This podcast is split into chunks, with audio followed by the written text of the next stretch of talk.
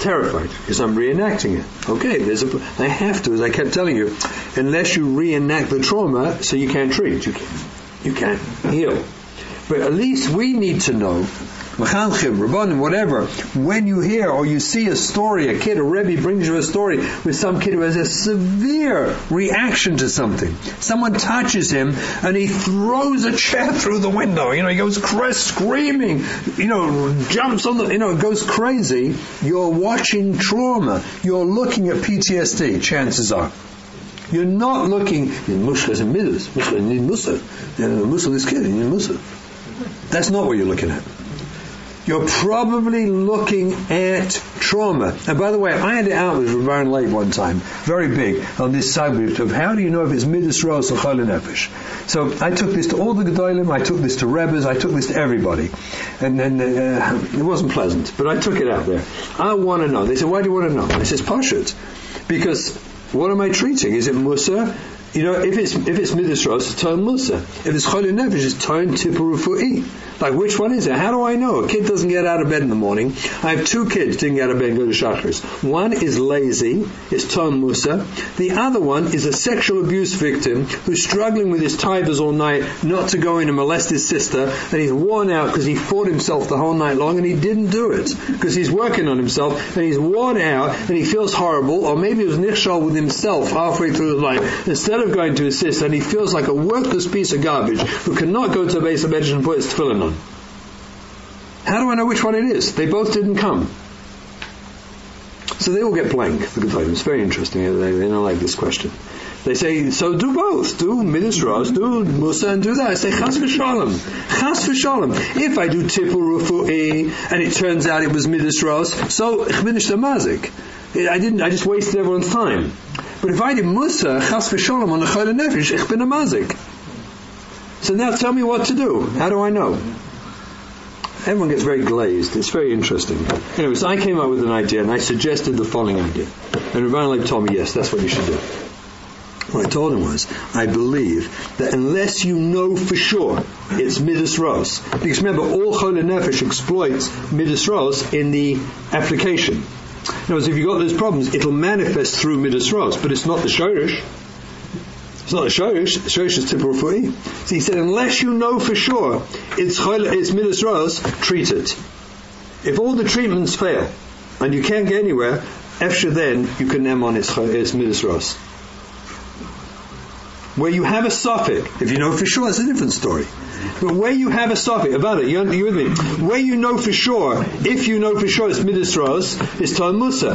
But if you have a suffix and you don't know, you have to name on, it's and do that first if it fails. And what's fascinating, if I could just, I'm sorry, I lost you all in the lumdus again. If what's fascinating is once I got this psak and I felt more comfortable about it and started this, what I discovered was that once I was confident that I'm going to approach this sugya as midas ros, you quickly see it taka is. Because you start doing treatment and the treatment yields results. It's chayil nefesh, I mean, chayil, sorry, chayil nefesh. Yeah? I'm sorry, did I lose everyone now?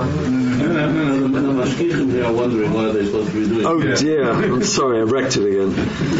Okay, we've got a month till you can like process. Did I just traumatize everyone?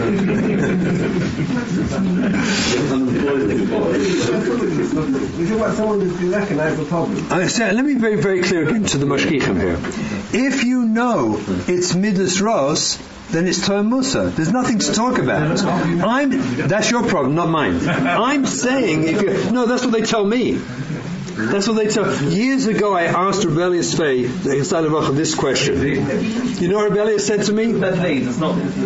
I asked Rav Elyashiv this question years ago, and said, he said the same answer. I said, so what are you meant to do? He said, it's your problem. You chose the profession.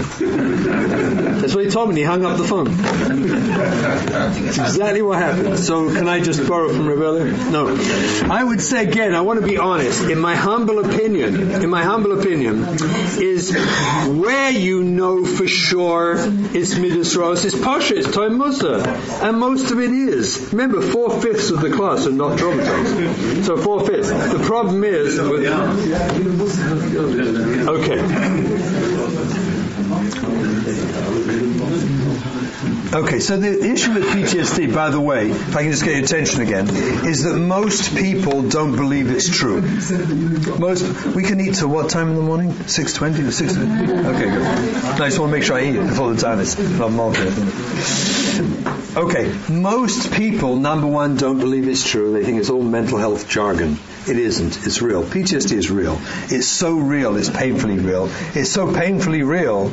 And, and I often get two, a couple who get married who are both abuse victims, unaware, who then play out traumatizing each other.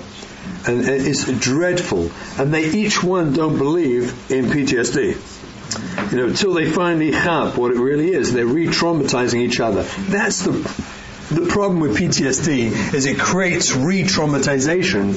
So, so the rule of the thumb for the time being is when you observe in a child, when you observe in a child a reaction that you could classify as a severe psychological reaction to whatever it was that you're doing or happened, you could assume it's probably PTSD. And if it's PTSD, leave it alone for the moment. Not necessarily sexual abuse. Not necessarily sexual abuse, although, it, but it's definitely a trauma. And with, in the case of sexual trauma, it's always PTSD.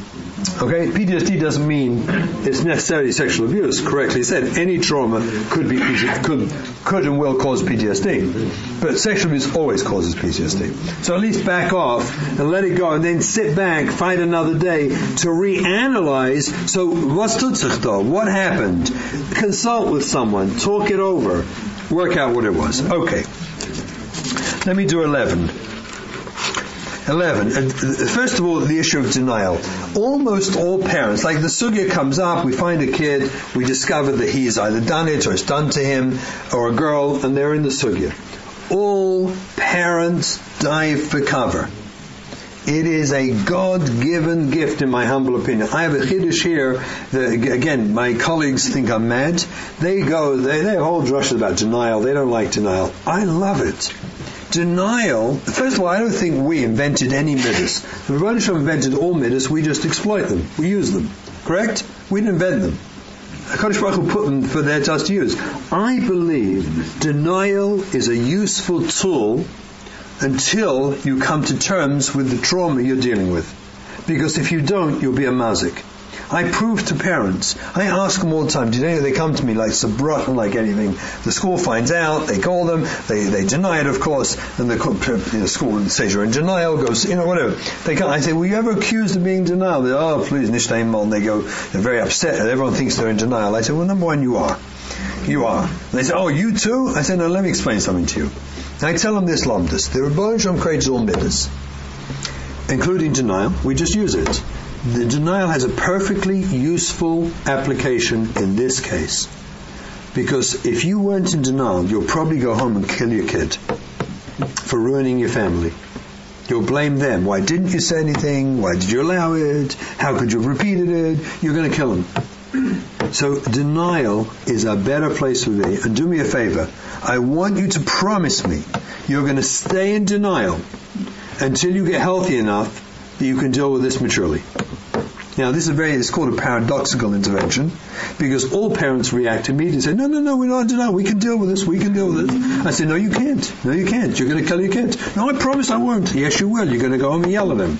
Can you promise me you're not going to go home and yell at your kid or walk around in a bad mood, right, and show him your face? You got to go and be loving to your kids. You need to be in denial. Do me a favor, stay there. And I fight them stark that denial is a healthy, gesunde place till you get the internal wherewithal to work out how to deal with the trauma till you get help, till you have what it is, how to deal with it, what to do with it. It's a very good thing, not a bad thing. The first thing parents should be told, what they are told is the opposite, and it's so destructive. Parents get read the riot act, you've got to do something. Are we out of our minds? You've got to do something? They have no clue. They just, an atom bomb just dropped on their head. They can see their whole life wrecked, their kid wrecked, them wrecked, out of school, they're dreading everything, who knows what. They may have known something and now the penny drops it was real. Who knows what's going on? But they just had now, they, we're going to ask these traumatized people who just got traumatized by telling this story, they should do something? They're the worst people to do anything right now. Forget. You tell them don't do anything. I often have a rule with parent with schools. They ask me what to do. I say, "What kind of parents are you dealing with? Can you are they mature, can you talk to them? Are they mature people? Do You think they can handle this?" So they sometimes say yes. There are mature people out there, but sometimes no, not a chance. The father's going to kill him. But we got to tell him. I say, "You're right. You got to tell him because he's out of school. He's not going to go to school till we can work it out." So here's what you do: you call the father, and you say, "Hello, your uncle, whatever." Listen, something happened with your No, no, it's calm down, calm down. Something happened with your kid, and you have a choice. Either I can tell you or I won't tell you. What would you prefer? Well, tell me, of course. Okay, so I want to tell you like this. If I tell you, then your kid is expelled permanently from this school this moment if you talk to him about it. Can you guarantee you won't talk to him about it? Can you guarantee he will not see a mean, miserable look on your face, an angry, painful, crying scene with your wife? Can you promise me if I tell you what happened, you're not, because if you do that to the kid, I'm going to expel him. He's out. Because I can work with him. He's going to hate me. I'm finished. We have a problem. I want to deal with it maturely. Can you guarantee you won't tell him? He said, what's the other alternative? He said, I'll tell you Rav. Tell me who's your Rav. I'll tell you Rav, and we'll start working out how to handle it. Can I trust you to tell you? That means for three days, I tell him 72 hours, you cannot talk to your kid about this problem. For 72 hours. Do you know how many fathers will say, don't tell me, Komarov? They know themselves. I want the Manalim to take a strong position on this and say very, because otherwise you're going to traumatize everybody. You're going to wreck the kid and you'll never work with this kid again. If there's any half havim in helping this kid, it's over because the kid's going to hate you because you told his father and the, the father beat him up and screamed at him or the mother did all night long and he's going to hate you. So you're done. So it's all over anyway. You say, for 72 hours you're not allowed to say this? If I tell you, do you trust yourself? Because I promise you, if I find out this conversation happened, within 72 hours your kid's out. Because I'm finished. I can't work with your kid. And it almost always works just fine which is a halik of the denial. You go to the Rav, you sit down with them, and you start working with them to accept it. Because they're just the poor kid's a victim to begin with. The last thing he needs, a father and mother screaming at him, actually they're the only hope he has of getting better, is they're going to embrace him and help him and work with him so that he can say the whole story and he can start talking. And if he can't do that, then there's no hope. He's done.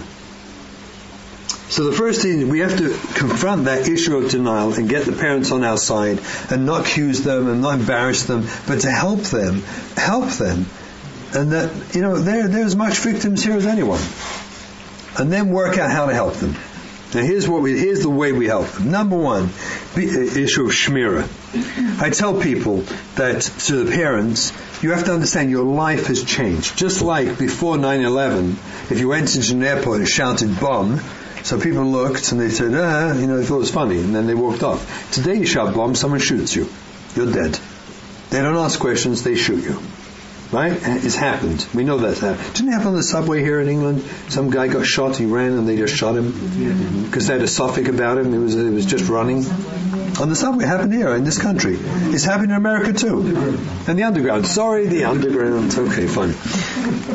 Anyway, Number one, I'm going to do these things quickly because they're pretty obvious. Number one, your life has changed. It's like 9-11. You're post 9-11. It's a new world for you.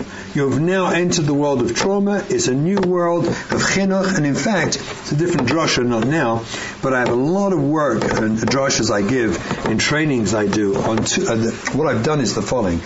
Chinuch has been attacked, the world of chinuch, because of all the off the derech and everything else. So everyone's about love, you gotta love all the kids, you know, and it sounds like we've gotta like have no rules, no structure, just love everyone, everything will be fine. You know, kumbaya and we're all happy. It, it's nonsense. It's so destructive, it's so foolish.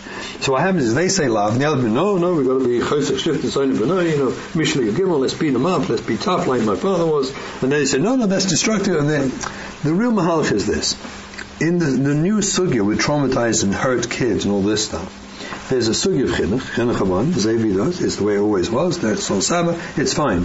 Crisis chinuch is the only difference in crisis chinuch, and I, I, explain this at length to people. You know, I've done some drushes on this, how to play it out. Crisis chinuch means you do regular chinuch to the degree, to the point your child will not rebel from you. In regular chinuch, I don't care if they go mad and angry and say they hate me and go to bed because tomorrow morning they're going to love me. They'll just be fine. I don't care. As long as you're nice and warm and firm, In other words, crisis chinuch is just the same chinuch as always, except if you reach the point where it's quite clear your kid's going to rebel against you and, and go and do more dvarim asurim, then you stop at that point. You just stop there. The parents of kids who've been traumatized, unfortunately, have to learn the sugi of crisis chinuch. They've got to move into a new a new structure of chinuch, and they need help. You cannot tell them you've got to do the same old, same old. It doesn't work. This kid is going to need different tippul. It's quite possible that the whole family structure will change. Probably the whole family structure is already affected anyway, but it's going to change. It's not that you abandon chinuch, but you adjust it in crisis chinuch, where you do everything normal to the point where they might or will rebel, and you have to work out what that is and how to do it. And I talked to them about how to do that, but it's definitely a shift. It's not the same old, and they need to understand that. Their life has changed. All shmira of a kid, where you've got to watch them, continues until they're married. There's a principle I said, lechush miboy, till he or she has a normal, healthy outlet for their sexuality. Till that point, unfortunately, lechush miboy bleibt, and you can never trust them. That means you don't not trust them, you just don't trust them. And I talk this through with the kid what that means. It means you have been traumatized, you need shmira. You have different nisyanis from everyone else. You have a different geda of nisyanis. So we're going to help you. You need extra shmira. And I help the kids and the families. I have to do sessions with them together to help them so they don't feel penalized. They feel supported. That's really what we're trying to bring out to them. We understand Tokva Yitzru Bayu is a different sugya. So therefore you need different support until they're married and they have an outlet, a healthy outlet. And they, I have experience with tons of them that moved on just fine. One of the most touching ones I ever did, ever. I had a girl from my school, Tikva, who had been abused by her brother. She'd been abused by her brother and she was convinced she's never getting married. In AA, Alcoholics Anonymous, she met a frum boy from a frum family in AA. His story, and I knew them both. They were both my clients. It was an incredible story. And they met in AA. And they went out and they wanted to get married and they couldn't do it. And they were both having like these crazy trauma reactions. And I got the story out of them one. It was incredible. She had been abused by her brother and felt these no no man's ever going to accept me after I've been abused and my brother slept with me. I'm, I'm finished. He's going to look at me and be nauseated by me. He had slept with his sister, and he believed when she finds out, she'll never be able to accept him. Neither of them knew each other's story. I did the most touching session I've ever done in my office. I called them both in to my office. They'd been dating along. The parents were chalishing. They should get engaged. They should get married. And they wanted to, but they couldn't. And they had a million stupid terutzim and excuses. But I realized what the real reason was. The most touching thing. I brought them to my office and asked them both if they trust me. And I said, they said, they said yes. And I said, well, I want to know if you trust me that I can share your story with him and his story with you. This took a while, and they both eventually said yes. They were terrified. But I knew they were actually God-given gifts to each other. So perfect, you can't imagine. Of course, I shared the story with them. The two of them burst out crying so, so hard. But when they came out of it, they looked at each other with such pure love. They got married. They have two kids. I was in Eretz so recently, and I just saw them. And I saw she doesn't even wear shaitel. She only wears scarves. You know, this boy's got long payers today. These were profoundly off the derech kids who were profoundly frum spiritually connected young couples supporting each other through life and healing each other's trauma. I mean, there's good stuff comes out of this. There's healing when it's done properly. There's hope for for these kids. I told both of them. I, I knew them. She walked into my office. She was 14. I knew her for years, this girl. She walked in with a hoodie. I wouldn't even see her in my office. I said, we're going to work in the waiting room. She said, why? I said, because you're not ready for therapy. We're going to do pre-therapy. When you're ready to be honest and feel safe, we'll go into my office. And for a year, we did pre-therapy in my waiting room, which I often do with kids I don't want them to lie. You know, I don't want to go through that with them. So I said, in the waiting room, you can lie. It's fine. You know, we're not doing therapy yet. That's okay. When we do therapy, you'll let me know. We'll go inside. Then, meanwhile, all kids lie. It's fine. So we did the therapy, and, and, eventually they got married, and they got engaged on the couch in my office. It was just a beautiful, touching thing, and they're such a beautiful refer. By the way, they would come here today and, and talk to you about their experiences. They are so healthy now. They would gladly come here and talk to you openly about their experiences and their recovery. That's how healthy they are. Profoundly healthy. And not with an axe to grind. You know, understanding their sugyas, humbly, embarrassed, but honest, and wanting to help. They're really special kids. They, like all of them, understood there is shmira till they get married. Because you've got takvi yitzar. You have a different sugya. And therefore we're going to help you by giving you extra shmira. What's the shmira? Concept of ayin raya. That means there's never a locked bedroom. There's no such thing as a kid being in a locked bedroom anymore once this problem has happened. They can't be in a locked bedroom, not on their own, not with someone else. They just, they have to get over the safety of being in this private place. So we help them. That's just one example. There's a, there's many, but the concept of ayin roya is that we're we're we're here to help you, and we realize no longer do mother and father take a nap Shabbos afternoon. If there's kids in the house, someone is always awake and wandering around the house. By the way, I didn't respond to you earlier about the girls.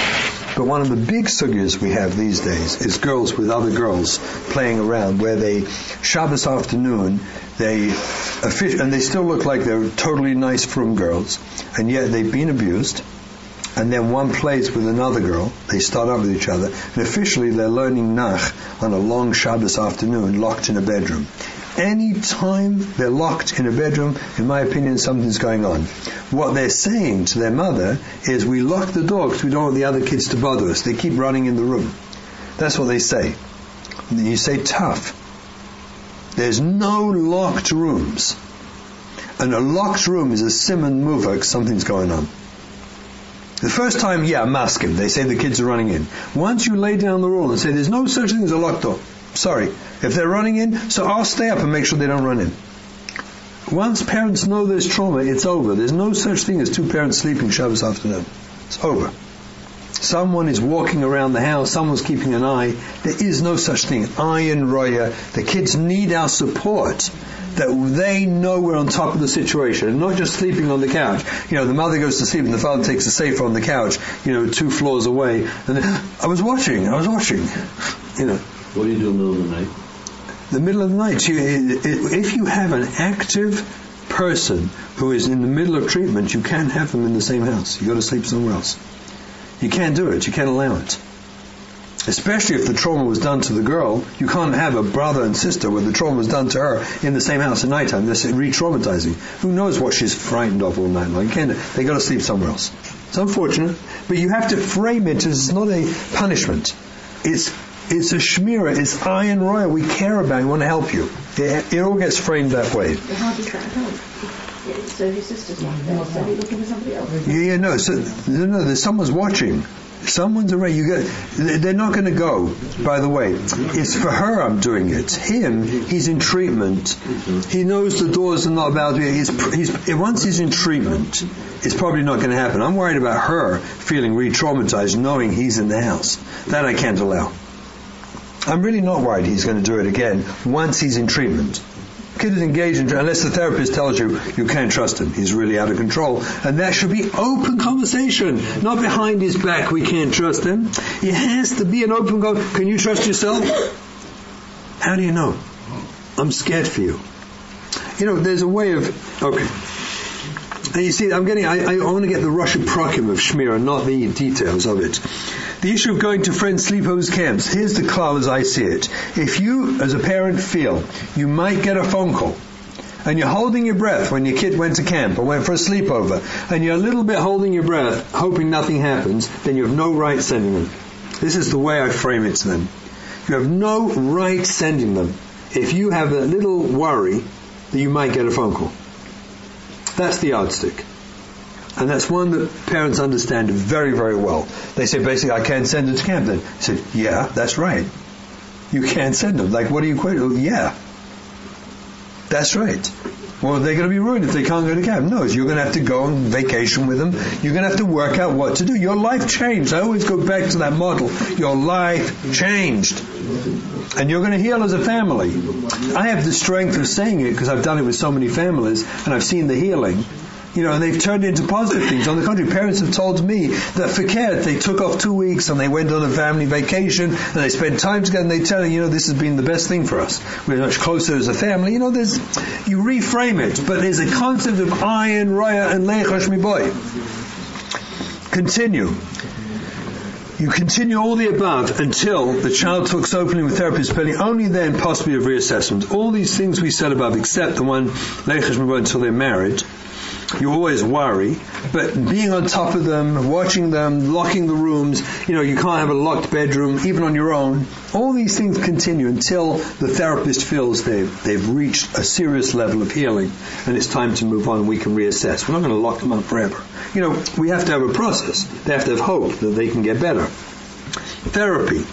Encourage, encourage strongly but don't force like I said before, all kids lie to therapists. They all lie. I tell the kids straight up, by, at the end of the session, by the way, your parents and your school are allowed to know if you come. They're allowed to know, did you come and did you use the therapy well? That's it. I won't tell them any other details, but they are allowed to know those two pieces of information. I say, and then, you know, if you don't show, I'm going to charge them and I'll tell them. I'm not going to cover up for you. And by the way, the other thing is you're allowed to lie. Just let me know when you finish lying, and then we'll, you know, do some more. We'll do therapy. But until then, perfectly fine with me if you lie. So the kids look at me and say, "I don't lie." I say, "Look at that. You just lied. Look at that." And then they grin. I say, "I got you, right?" They say, that's really not fair. You're just accusing me first session. I say, all right, let me explain to you, just so you understand. I tell the kids, I don't want you to think I'm a jerk. You're going to walk away. How many therapists did you put down because you told them Bubenmeisters, and then you went back to your mother and you say, why are you wasting money on this guy? The guy's an idiot. And then they laugh because they've done it many times. And they, they, they, they're chas on the moment to go to a therapist and tell lies. That much they are. So I tell them like this. I'll tell you how you lie. You lie two ways. All kids do. Your lie number one is that you leave out certain information that's too embarrassing to tell me because you're afraid it might get back. And you figure you'll tell me everything else, but not that. That's a lie. You've created a false perception. They don't say a word when I say that.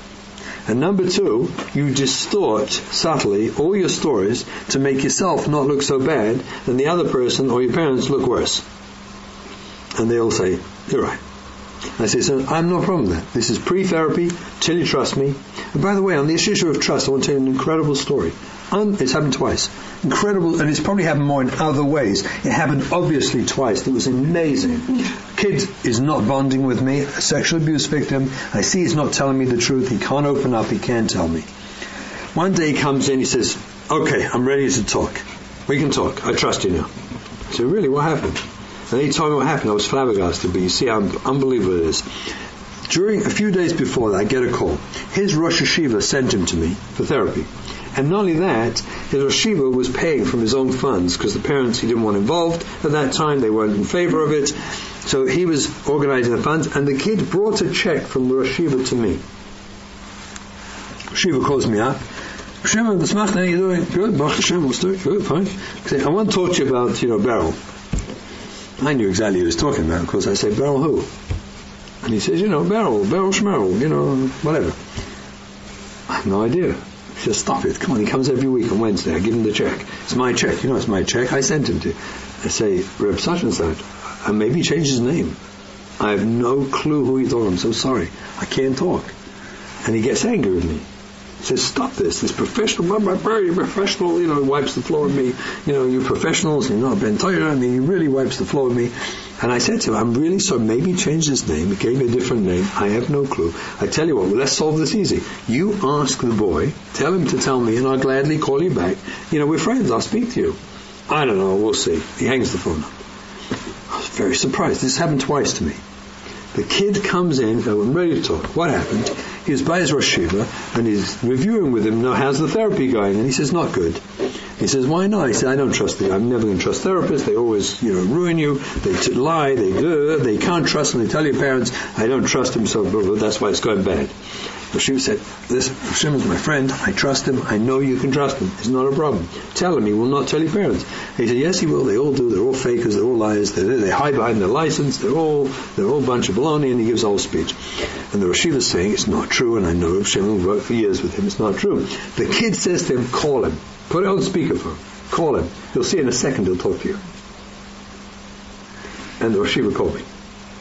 With the boy listening. Yeah, yeah, with the boy listening, right there. It's happened twice to me. And I want to tell you something. It's so important. That kid's life, in my humble opinion, was hanging at that moment. Could have been ruined. Because I assure you, if I'd spoken, he would never trust he'd be right, and he'd be finished with therapists, which means he has no possibility of therapeutic recovery in his life. He's done. He's done.